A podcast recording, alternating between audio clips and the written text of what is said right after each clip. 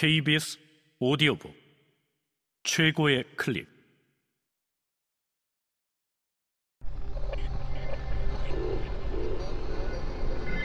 KBS 오디오북.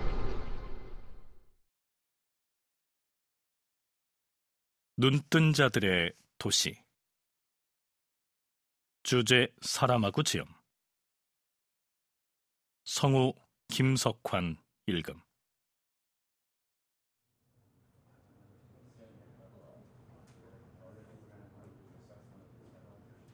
거리와 투표소에 나와 있는 선거인들의 유난히 차분한 분위기가 행정부와 당사에 있는 사람들의 마음에도 그대로 반영되는 것은 아니었다. 그들이 가장 걱정하는 문제는 이번에는 기권율이 얼마나 되느냐 하는 것이다. 마치 거기에 이 나라가 지금까지 일주일 넘게 허우적거렸던 골치 아픈 사회적, 정치적 상황에서 벗어날 길이 있는 것 같았다. 기권율이 상당히 높다 해도 심지어 이전 선거들에서 기록된 최고치를 넘는다 해도 너무 높지만 않으면 세상이 정상으로 복귀했음을 알리는 신호일 터였다. 투표의 의미를 느끼지 못하고 끈질기게 불참하는 바람에 오히려 눈에 띄는 선거인들. 좋은 날씨를 한껏 활용하여 가족과 함께 해변이나 시골로 가서 하루를 보내는 쪽을 선택하는 선거인들.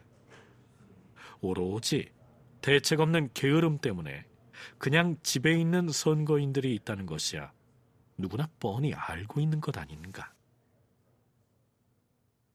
어쨌든 직전 선거 때만큼 투표소 바깥으로 몰려든 군중 때문에 기권율이 극히 낮을지도 모른다. 어쩌면 아예 없을지도 모른다는 전망이 나왔다.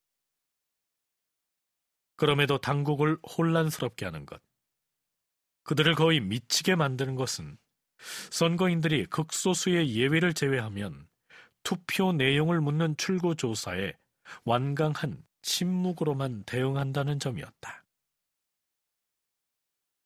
저 이건 단지 통계를 위한 겁니다. 신분을 밝힐 필요도 없습니다. 저 이름도 말씀하지 않으셔도 됩니다. 그렇게까지 이야기를 했지만 불신에 찬 선거인을 설득할 수는 없었다. 일주일 전에는 그래도 기자들이 답은 얻어낼 수 있었다. 물론 답이라고 해봐야 짜증과 조롱과 경멸이 섞인 목소리로 투덜대는 것뿐으로 사실 아무 이야기도 안 하는 것이나 다를 바 없었다. 그래도 말은 오고 갔다. 한쪽에서 질문을 하면 다른 쪽에서 대답하는 척이라도 했던 것이다. 이런 단단한 침묵의 벽과는 완전히 달랐던 것이다. 이 벽은 모두가 공유하는 비밀, 모두가 지키기로 맹세한 비밀을 둘러싸고 세워진 것 같았다. 서로 알지 못하는 사람들, 똑같은 생각을 하지 않는 사람들, 서로 다른 사회 계급이나 계층에 속한 사람들 수천 명이 이런 행동의 일치를 보인다는 것은 많은 사람들에게 불가능하다고까지는 할 수 없어도 놀라워 보이는 일이었다. 간단히 말해서 정치적으로 우든 중도든 좌든 또 어느 쪽도 아니든 관계없이 개표를 하기 전에는 다 입을 다물기로 나중에 가서야 비밀을 드러내기로 결심을 했다는 것이다.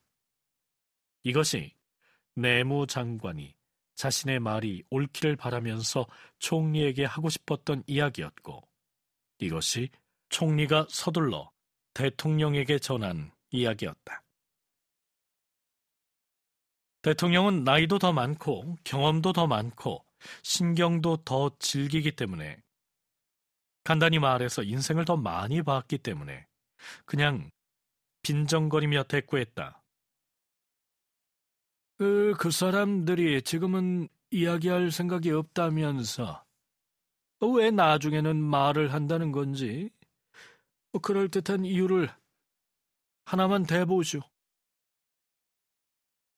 나라의 최고 중재자가 이렇게 찬물을 한 양동이 퍼부었음에도 총리나 내무부 장관이 모든 희망을 버리고 절망에 사로잡히지 않았던 유일한 이유는 그들에게 잠시라도 달리 붙잡을 것이 없었다는 것이다. 내무부 장관은 투개표 과정에서 어떤 불법적인 일이 일어날 것을 우려하여 물론 이런 우려는 전혀 근거 없는 것으로 확인됐지만 어쨌든 모든 투표소에 사복 경찰관을 두 명씩 배치하라고 명령했다.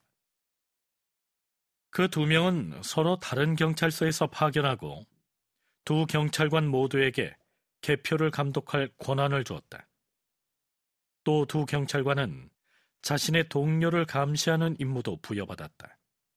혹시나 그들 사이에 어떤 공모, 명예로운 정치적 공모이건 아니면 자잘한 반역 행위에 시장에서 이루어진 거래이건 그런 공모가 이루어질 것을 걱정했기 때문이다.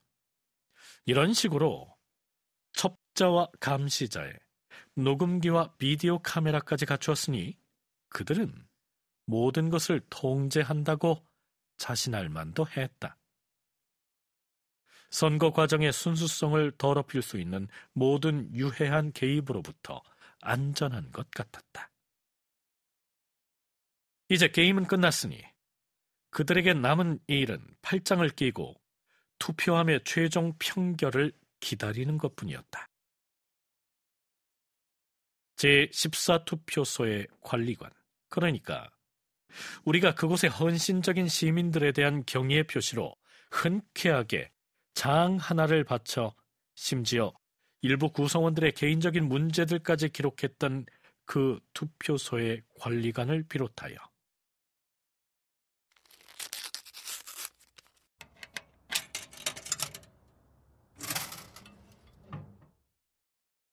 제1투표소에서 제13투표소에 이르기까지 제15투표소에서 제44투표소에 이르기까지.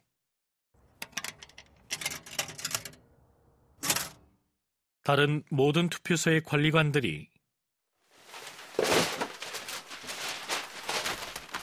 마침내 그들에게 탁자 역할을 하던 길게 늘어선 작업대들 위에 표를 쏟자 도시 전역에서 눈사태가 맹렬하게 우르릉거리는 소리가 들렸다.